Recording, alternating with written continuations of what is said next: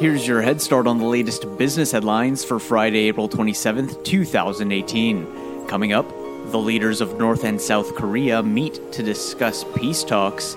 Amazon increases the price of its Prime membership, and Square acquires a website building company. We'll have all of these stories and more in the next seven minutes or less.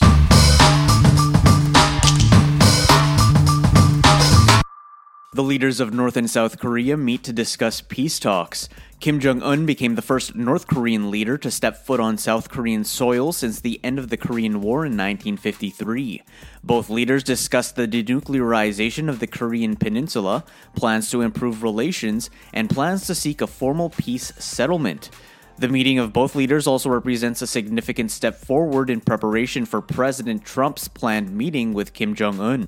American Express may soon enter the Chinese market. According to the Wall Street Journal, Amex could potentially become the first U.S. card network in China.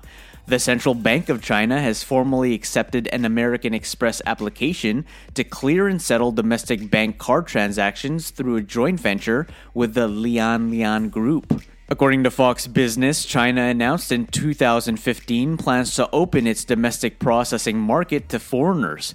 There are currently 6.7 billion bank cards in circulation in China.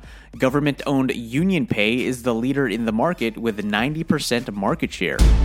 The NFL seals a deal with Amazon. According to Reuters, citing sources familiar with the deal, Amazon has renewed its streaming partnership with the NFL.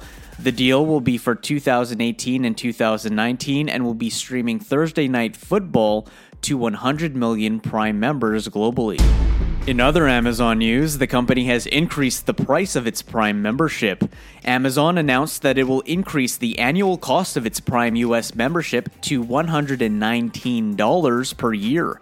The increase in price signifies a 20% jump from its current price of $99 annually.